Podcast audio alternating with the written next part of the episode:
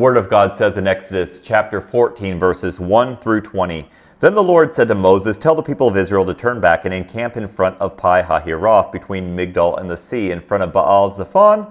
You shall encamp facing it by the sea. For Pharaoh will say of the people of Israel, They are wandering in the land, the wilderness has shut them in, and I will harden Pharaoh's heart, and he will pursue them, and I will get glory over Pharaoh and all his host, and the Egyptians shall know that I am the Lord. And they did so. When the king of Egypt was told that the people had fled, the mind of Pharaoh and his servants was changed toward the people, and they said, What is this that we have done? That we have let Israel go from serving us? So he made ready his chariot and took his army with him, and took 600 chosen chariots and all the other chariots of Egypt with officers over all of them. And the Lord hardened the heart of Pharaoh, king of Egypt, and he pursued the people of Israel while the people of Israel were going out defiantly. The Egyptians, pursued them, all of Pharaoh's horses and chariots and his horsemen and his army, and overtook them and encamped at the sea by Pi Hahiroth in front of Baal Baal Zephon. When Pharaoh drew near, the people of Israel lifted up their eyes, and behold, the Egyptians were marching after them, and they feared greatly. And the people of Israel cried out to the Lord. They said to Moses, Is it because there are no graves in Egypt that you have taken us away to die in the wilderness? What have you done to us in bringing us out of Egypt? Is not this what we said to you in Egypt? Leave us alone that we may serve the Egyptians. And Moses said to the people, Fear not, stand firm, and see the salvation of the Lord, which he will work for you today. For the Egyptians whom you see today, you shall never see again. The Lord will fight for you, and you have only to be silent. The Lord said to Moses, why do you cry to me? Tell the people of Israel to go forward. Lift up your staff and stretch out your hand over the sea and divide it, that the people of Israel may go through the sea on dry ground. And I will harden the hearts of the Egyptians, so that they shall go in after them. And I will get glory over Pharaoh and all his hosts, his chariots and his horsemen. And the Egyptians shall know that I am the Lord, when I have gotten glory over Pharaoh, his chariots, and his horsemen. Then the angel of God, who was going before the host of Israel, moved and went behind them. And the pillar of the cloud moved from before them and stood behind them, coming between the host of Egypt and the host of Israel. And there was the cloud and the darkness, and it lit up the night without one coming near the other all night. This is the word of the Lord. It's a large text to uh, to walk through to communicate in a short amount of time. But um, we'll seek to just pull out a few highlights and some thoughts that really um, target our own lives. I'd like to call this episode Trapped, just simply trapped. One word. And the reason for it is just as the children of Israel are trapped in a few ways, I believe they correlate very closely or correspond to our lives today. And I think you'll see that come out um, again very clearly three ways that they're trapped. I'd like to suggest they are trapped by the inexplicit, which is that which is not definite or clearly expressed, conveyed, explained. They're trapped by inquietude. Uh, inquietude and, and inquietude. Um, I grew up in a French country, and the same word, inquiétude, is um, anxiety um, or, or worry. Well, that's exactly what inquietude is. It's not being quiet. It's a mind that is not quiet, and that's an anxious mind. And finally, they're trapped by inaction. Inaction. And we're going to discuss uh, three times when it's time to stop praying. They're trapped by inaction. So we'll see that too, Lord willing. Now, as we um, think through this idea of being trapped, I had a picture in my mind, and I couldn't find a picture that really conveyed exactly what uh, what, I, what I wanted to share. And so if you're watching on, uh, on YouTube or some other, um, some other platform, um, then you can, you can see this picture I'm showing you at the moment. If you're listening, I'll explain it to you. But since I couldn't find an image of it, I created one on AI art and uh, I had this picture of a, man sitting in a prison cell, but the prison cell is broken down. It's a dilapidated uh, prison cell, and he's just sitting there looking out the window with those iron bars at a beautiful starry night sky. He has access to freedom, but he's choosing to live, choosing to stay in this prison cell of confinement, of bondage, of slavery. How many of us does this picture? Here we are sitting trapped in our situation. We feel trapped by a relationship um, eh, that, that, that, that, somebody's um, expectations or opinions or uh, some schedule in our life or maybe some ideology or trapped by the mindset of politics around us or we're trapped by fear. I don't know what you're trapped by. But God wants to set you free by His Word. No, not set you free to do your own thing, not set you free to just uh, enjoy life the way you want to enjoy life, but set you free to serve Him, to know Him, to recognize and live out the purpose for which you were created. And so we want to discuss trapped. Are you trapped? Am I living a trapped life when in reality we are a free people? Notice how it starts out. Then the Lord said to Moses. We talked about that last time. That's the full verse. Then the Lord said to Moses. That means listen up, listen up. It deserves a full verse. And again, we're not talking inspiration of individual verse numbers because we know those were added later on. But again, it draws our attention. Look at verse 2. Tell the people of Israel to turn back and encamp in front of Pi Hahiroth between Migdol and the sea in front of Baal Zephon. You shall encamp facing it by the sea. So we're discussing that we can be trapped by the inexplicit, that which maybe God doesn't explain fully to us, which is most all things. Um, we see in part, right? But we see enough because He has clearly communicated His heart, who He is, and ultimately the Lord Jesus Christ. But notice what happens here. Pi Hahiroth. That just means like mouth of the gorges. So I'm guessing this is discussing, it's describing the geographical terrain in which they were at. But um, with that, they, they're encamping between Migdol and the sea. Migdol just means tower. So this is their place. But notice what God says turn back. You're going to go to a certain place and then turn back. And then he talks about facing Baal Zephon. And I just want to note uh, when God says turn back, it can sometimes mean like, oh, wait, did God lose his way? Um, why is God having me backtrack? Uh, hang on. There's intentionality to it. God brought them to a point and then he says, turn around. He wants them facing, he wants them looking, he wants them concentrating on something specific. And what is that? Well, Baal Zephon, which is interesting because this is not an Egyptian god. This is a, Lord of the North, Baal Zephon. That is a god of the Canaanite people. This is a god of the land in which they're going to. Isn't it fascinating? God is just one by one strategically systematically annihilated the reputation of the gods of Egypt, culminating with that God, Pharaoh, who sat on the throne. And now, what's the first thing he does as they go out into the wilderness? He says, Consecrate yourself to me. And then he has them go and face Baal Zephon, and say, The gods where you're going are just like the gods that you are leaving. Don't be tempted and lured by them. We can easily walk away from some idol of this world only to go embrace another. And he shows right away. I'm greater than them all. They face this Baal Zephon, and we see what happens as they face him. This whole scene by the by the sea, by the Red Sea, occurs. I'll talk a little bit more about the the Red Sea, um, not too much, but a couple views and whatnot in the next podcast, Lord willing. Um, but let's just keep walking through. So we have this inexplicit, but it goes on. Verses 3 through 9 talk about what Pharaoh does. Look at verse 3. For Pharaoh will say of the people of Israel. Now, it does not say that Moses conveys this to the people. As in, it's not like Moses says, hey guys, you should know that mm, Pharaoh's going to come after us. God already told me about this. And then when he does, this is what's going to happen.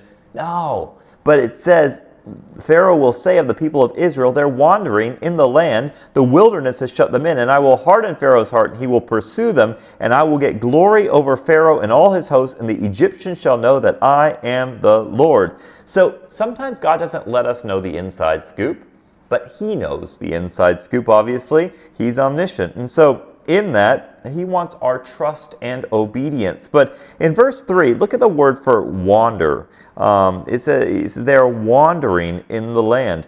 That uh, word can mean bewildered or entangled. Um, it, carries the idea of someone who's confused or perplexed. Uh, and, and this is a, a, significant word. It's only used three times in Scripture over in Esther chapter 3, verse 15, Joel 118, and here. But I want us to see that this is what Pharaoh sees of the people. They're going to wander in the land, they're going to be perplexed, they're going to be confused. And so he wants to target that confusion. And so we go on and we see that God's gonna this this uh God says, I will harden Pharaoh's heart and he will pursue them. And then he says, I will get glory. I'm going to get glory over Pharaoh. I love that. That in the end, God gets the glory. I'm going to get glory over Pharaoh and all his hosts, and the Egyptians shall know that I am the Lord. That is a, a gracious thing, and yet it's also uh, oftentimes a phrase used of a people who are under judgment in Scripture. And it says, and they did so. When the king of Egypt was told that the people had fled, the mind of Pharaoh and his servants was changed toward the people. We could say that, yeah, they repented. Their mind changed. Matthew Henry made an interesting comment on this. He said, They who never truly repented of their sins now heartily repent of their only good action. That's what we see in verse 5 here. We see that they repented, they changed toward the people, and they say, What is this that we have done that we have let them go from serving us? Now, I could think of a lot of reasons why they let them go. Like plague one, two, three, four, five, six, seven, eight, nine, the death of the firstborn. But they've already forgotten, apparently. Why did we let them go? Why did we leave our life of sin? Oh, did we not forget the bondage of sin? Did we not forget the slavery of sin? We're going to see that when the children of Israel start complaining in just a few verses. Everyone's complaining basically here. Uh, look at verse 6. Uh, in verse 6, it tells us So he made ready his chariot and took his army with him. If you take this literally, it's Pharaoh hitched, or he, uh, he prepared his chariot. It's not that he ordered his chariot to be prepared. Pharaoh's like, Let's go. And he gets going. He gets out there and he's like hooking up those horses to his chariot. But I want you to see not just the urgency of Pharaoh's uh, Pharaoh's decree to go after them, but I also want you to see the extent of it. Because notice how it says here, he took his army with him 600 chosen chariots. That's interesting. 600 chosen chariots. These choice chariots, typically, at least this is what um, different, different historical writers have shared, that um, the first 600 chariots, they would have a charioteer. Uh, I don't know if that's how I say it, charioteer um, the one who drives the chariot, and one warrior in them. And this was the king's special guard. So when it talks about these 600 chariots, uh, chosen chariots, that would have been Pharaoh's entourage, his 600 warriors and their charioteers, and him. But then you have, in addition to that, he, look what it look what it says, and the other chariots of Egypt with officers and all of them. And we can kind of even see that from this word officers that's being used that typically what happens is it's not just two people in those chariots. They would have an officer, and I, I, I think they may have had like two other warriors. Um, yeah, one that, yes, one that would uh, be just like a, a, a, regular warrior, but one who was in charge of defending the charioteer. So, my point is this my point is that Pharaoh didn't just send 600 chariots out, he sent his whole army out. He was all in for this. And so here he is going after um, these children of Israel who, though equipped for a battle, um, they have not faced battle. And so here they are, and they're, they're, they're heading out. Now, it's fascinating in verse 8. As Pharaoh heads out, it says the Lord hardened the heart of Pharaoh, king of Egypt, and he pursued the people of Israel well, the people of Israel were all going out defiantly. That's the last time that we see this phrase, king of Egypt, used in regards to Pharaoh. But here they are. They're um, seemingly trapped between the sea and this hard place, um, Baal Zephon, and the armies of Pharaoh are after them. Talking about being trapped by the inexplicit. What is going on, God? Do you ever feel that way? Do you ever feel like both options is a lose lose or just there's nowhere to turn? Well, that was the children of Israel in this context. They absolutely felt trapped in and they voiced their opinion. Verses 10 through 12, right? As Pharaoh draws near, what happens? The people of Israel lift up their eyes. Now you remember, they had the fire, they had the cloud with them, but they lift up their eyes. That tells me they look off of the cloud and the fire. They look off of the presence of God and they look on to the presence of the oncoming chariots. They look on to the presence of their former slavery, of that former house of slavery, house of bondage. How often do we do that too? We've been delivered. And yet, what do we do? We turn our eyes onto the past. We turn our eyes onto the things we've done. We turn our eyes onto past fears. And that's what they're doing here. Um, but what do they say to Moses? Is it because there are no graves in Egypt that you have taken us away to die in the wilderness? This is utter uh, sarcasm going on. Egypt was a land of the dead. It was a land of grave plots, of pyramids, of, of, of royal, um, royal, what, what, can I say, mummifying. Uh, this was a land that glorified death. Are there no graves in Egypt? They're mocking Moses. They're mocking the Lord, as it were. And then what do they say in verse 12? Is not this what we said to you in Egypt? I told you so. I told you so. Leave us alone that we may serve the Egyptians, for it would have been better for us to serve the Egyptians than to die in the wilderness. God has unusual battle, battle plans. None of us deny that. We recognize that. I mean, look at the way he dealt with Abraham and Sarah having a child in their old age, or the story of Gideon and his army in Judges chapters 6 through 8, right? When he deemed even 10,000 that had been whittled down from many more, deemed that too many to fight the Midianites, and ended up with 300 men. And even when they went to battle, they didn't go to battle with typical weapons, but with clay pots and, and, and lights inside of that, and their voices. I think about Jehoshaphat and his battle with the Ammonites and how God used a very interesting approach to battle, and that was leading the way with music. I think of Elisha, Elisha and his servant in 2 Kings chapter 6, when Elisha's servant is fearful because he sees the armies of Syria. And, and what does uh, Elisha pray? Lord, open the eyes of my servant. Show him there's more with us than with them. See, the problem in life is not with what we see, the problem is what we don't see. The reality is that Pharaoh was coming with 600 of his personal chariots and the whole army. It's not that they weren't coming. We don't have to deny reality as we walk with Christ. We don't have to deny the fact that our situation seems rough. We don't have to deny the fact that the odds are against us. We don't have to deny the fact that we're in a hard place. We don't have to deny that the Red Sea is on our back. But The problem is not with what we see. The problem is where we aren't looking, what we don't see. And that's the presence of God. That's the promises of God. I will take you to the other side. And so we see this very vividly in this picture. In, in Psalm 106, 7 and 8, we're told our fathers, when they were in Egypt, did not consider your wondrous works. They did not remember the abundance of your steadfast love, but rebelled by the sea at the Red Sea Yet he saved them for his name's sake, that he might make known his mighty power. Janet Paschal, a Southern gospel singer and a, a wonderful woman, said this. Well, she said it, she sang it. Um, it's a great song of hers. Must have felt strange to end up stranded between an army and, a sea, and the sea. They must have felt forsaken, wondering why God wasn't all he said he'd be. When your back's against the wall, it's the hardest place of all, but somewhere between provision and impossibility, God will make a way. When there seems to be no way, forever He is faithful. He'll make a road. When you bear a heavy load, I know God will make a way. And so, um, just two verses earlier, the Israelites were described as leaving Egypt defiantly. But now I would say they're discouraged. It's amazing how quickly defiance can turn to discouragement.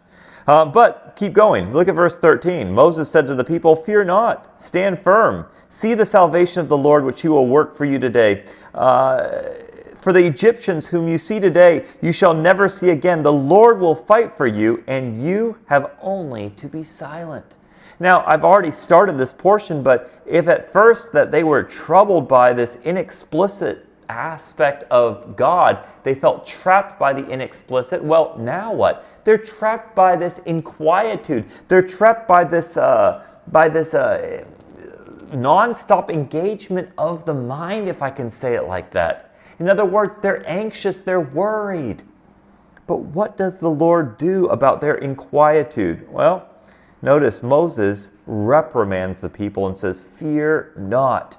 This is a command. This is, a, I should say that this is not a command. This is more so a rebuke to them, right? He's saying, Do not be afraid, stand firm, be still. Um, grammarians will call this uh, negative imperative, a, the strongest possible form of expressing negation in the Hebrew language. Do not be afraid. Um, remember, God said this often before. He said it to Abram in Genesis 15, verse 1, as the first time of saying, Don't be afraid. When Jesus comes to earth, how often did he tell his disciples, Don't be afraid? We're going to see it later on again, um, all the way to the book of Revelation, when John receives the revelation of Jesus Christ. Don't be afraid. Why is this such a key phrase for us to remember? Because God's saying, it's not that there aren't a lot of things around you to be fearful of. It's that I'm greater than those things. You can trust me. And so he says, Don't be afraid with your inquietude of heart. But I want to move on because I want to discuss that there's a time for standing still. There's a time for this uh, holy activity of, of prayer. And that's what um, Moses seems to be doing here. He says, The Lord will fight for you. You only have to be silent. There's, there's this recognition that God, you have to act. And that is absolutely true. There's no doubt that we are to wait on the Lord. There's no doubt our salvation is completely His work. Ephesians 2 8 and 9 make that clear. It's not by works of righteousness which we've done.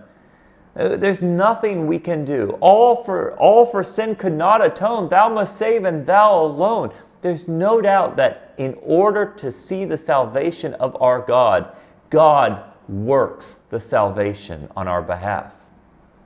But there is a time to stop praying, and there is a time to take action.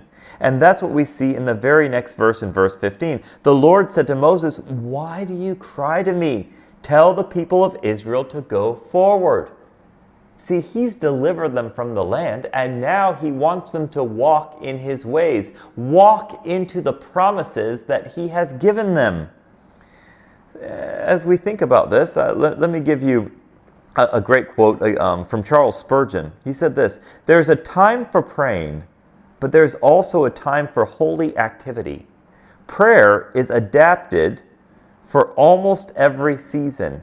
Yet not prayer alone, for there comes every now and then a time when even prayer must take a secondary place. Now, that might seem hard for, for you to hear, some of you at least, if we say prayer must take a second place, but there are times in Scripture to stop praying. I'll give you a few examples. Um, in Joshua chapter um, 7, you'll remember that uh, they go and attack Ai, but they don't consult the Lord first, and they lose the battle. And, and then Joshua's wondering, like, why? He's ripping his clothes, he's on his face before the Lord. And what does the Lord say? Get up, Joshua. Stop praying, Joshua, and go take action. There's sin in the camp, and Achan's sin specifically. See, when it's time to repent, we need to stop praying and repent. And when I say repent, obviously repenting before the Lord, but taking that action of repentance. There's also this example used in Matthew chapter 5 when the Lord Jesus is speaking in verse 23. He says, If you're offering your gift at the altar and there remember your brother has something against you, leave your gift there before the altar and go. First be reconciled to your brother and then come offer your gift. What's, what's going on there? See, there's a time to repent, but now there's a time to reconcile. If you're praying, but God says, No, I want you first to be reconciled. There's, there, there's, there's something between you and another. God says, Take that action first. In other words, I've already said it. Don't be looking for something else from me when you're ignoring what I've blatantly already shared with you. And here we see a third, not a time to repent, not a time to reconcile, but a time to respond. Fear not, stand firm, see the salvation of the Lord, which he will work for you today. But then look at verse 15. The Lord said to Moses, Why do you cry to me? Tell the people of Israel to go forward. I just want to ask you a question. Are you asking the Lord for something where He's already spoken and said, I want you to take action? I want you to respond to my word? And maybe that response is repentance. Maybe that response is reconciliation with someone, or more importantly, or most importantly, I should say, with God. And of course, we get to be ministers of reconciliation because God has already bridged the divide through the Lord Jesus Christ. We need to accept the reconciliation he offers. And so we see that there is this time to also stop praying. So, what have we noticed? Trapped by the, the inexplicit, trapped by inquietude, and now what we see them is trapped by inaction. They are trapped by inaction. They're trapped by not taking that next step forward. So, what, what follows from this inaction? Well, look at verse uh, 16. The Lord says, Lift up your staff, stretch out your hand over the sea, and divide it, that the people of Israel may go through the sea on dry ground. And then he goes on to say how he's going to harden the hearts of the Egyptians, and then they will know that he is the Lord. I just want to make note that in verse 17, that word for honor, that word that he's going to get glory, he's going to get honor over Pharaoh and all his host. It's that word kaved, which is the idea of a weightiness. In other words, um, eh, think about think about uh, if, if I had a, a weight and I dropped that weight into a bucket of water that's filled to the brim what is going to happen when I drop a weight into a bucket of water? Well, obviously, the water is going to be displaced, and some of that water is going to come out of that bucket. Why? Because both cannot share the same place. That weightiness displaces that which is not as weighty. Well, God says, I'm going to get glory. I'm going to show my weightiness. I'm going to displace their glory, the glory of Egypt, the, the, the the power they think they possess. Um, of course, it's, it's just such a picture going on that uh, the crushing weight of the seas are going to come upon the Egyptians.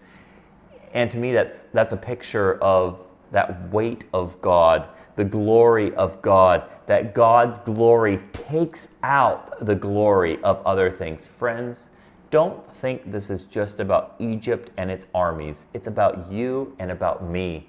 Are there areas of my life where I'm seeking to get the glory? Are there areas where I'm pursuing my own vain glory? Listen, God shares his glory with no man, and God does get the glory at the end. Anywhere where we are not relinquishing that glory, giving God the honor, that is an area of our life, my friend, where you or I will be the loser at the end. Bow your knee to the Lord. Whether you eat or whether you drink or whatever you do, do it all to the glory of God because He alone is worthy.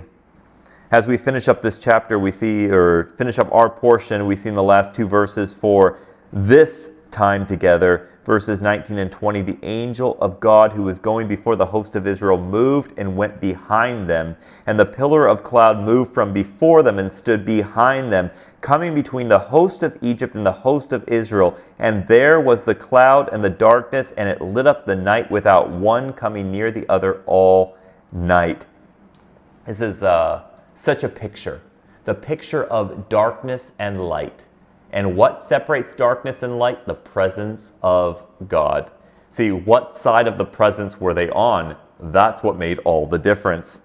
This is um a picture that comes out vividly actually in, in, the book of Revelation. In Revelation chapter 6 and chapter 7, we see pictures of the Lamb, that Lamb who was slain for our sins. But in chapter 6, verses 15 through 17, listen carefully because I pray this isn't you, but if it is, repent, respond to the gospel today. It says, The kings of the earth, Think about it. Pharaoh, the kings of the earth and the great ones and the generals and the rich and the powerful and everyone, slave and free, hid themselves in the caves and among the rocks of the mountains, calling to the mountains and rocks, Fall on us and hide us from the face of him who is seated on the throne and from the wrath of the Lamb, the wrath of the Lamb, for the great day of their wrath has come, and who can stand? The wrath of the Lamb. But the very next chapter, Revelation 7, verses 13 through 15. Then one of the elders addressed me, saying, Who are these, clothed in white robes, and from where have they come?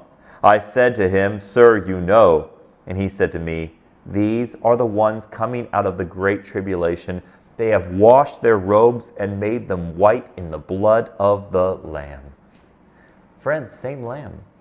Wrath of the Lamb, blood of the Lamb. One in light, one in dark. What side are you on? Are you in the world, Egypt, or are you among God's people in this picture of Israel? See, the pillar of the cloud went from before their face and stood behind them. Uh, one interesting thing I just want to make mention of, and I just I just quoted from the, the, the KJV. The reason I did is because some of your translations say what that translation says. It, it says that it came between the camp of the Egyptians and the camp of Israel. It came. Now you might say, why are you even bringing this out? This is in verse 20. Um, I read from the ESV, and the ESV doesn't say it. But the word it is not in the text. And the reason I say that is the Lord is not an it. And when it's referring to, again, look in context, verses 19 and 20. It says, The pillar, I'm reading from the ESV right now, the pillar of cloud moved from before them and stood behind them, coming between the host of Egypt and the host of Israel.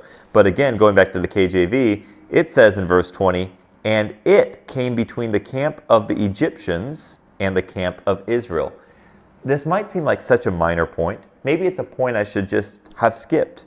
But I really believe in acknowledging where in some way or another, God deserves the glory. And I believe this is a beautiful picture of it. It's not that it came, it's not that this cloud came, it's that the Lord came between the camp of the Egyptians and the camp of Israel. And the Lord is not an it, He's everything. And as we close out this episode, I want you to recognize that this is the case for our life too. John Lange said this that which gives light to the believers constitutes nocturnal darkness for the unbelievers, and that is the irremovable barrier between the two. See, Ephesians 5 8 says, You one at one time you were darkness, but now you are light in the Lord. Walk as children of light. Walk as children of light. Friends, there's two sides to be on there's darkness and there's light. Which side are you? And let me close by asking do you feel trapped by any of these things today? Do you feel trapped by your circumstances and situations? Do you feel trapped by your lack of understanding? Are you anxious? Are you worried? Could it be the Lord is saying to you today, change your focus? Look at me, not it. Look at me. Look at my presence. Look at my promises. And in the light of my presence and my promises, move forward. Walk in my way. Walk as children of the light, knowing that I will never leave you and I'll never forsake you. This has been Into Your Bible. I pray it's an encouragement to you, and please feel free to share it with others and check out our website at www.intoyourbible.org for more resources, for study notes from these uh, different episodes. And uh, remember, keep your eyes on the Lord. Our prayer is for a generation who loves the Word of God and the God of the Word.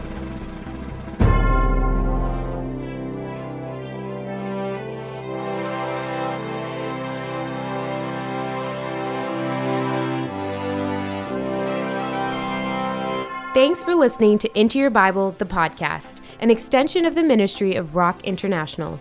This is a place where we dive into the Holy Bible, seeking a generation who loves the Word of God and the God of the Word. Wherever you listen, subscribe to not miss an episode, and if you want to take things a step further, leave a review so others can find it too. For free resources, show notes, and more, check out our website at www.intoyourbible.org. Until next time, keep diving in.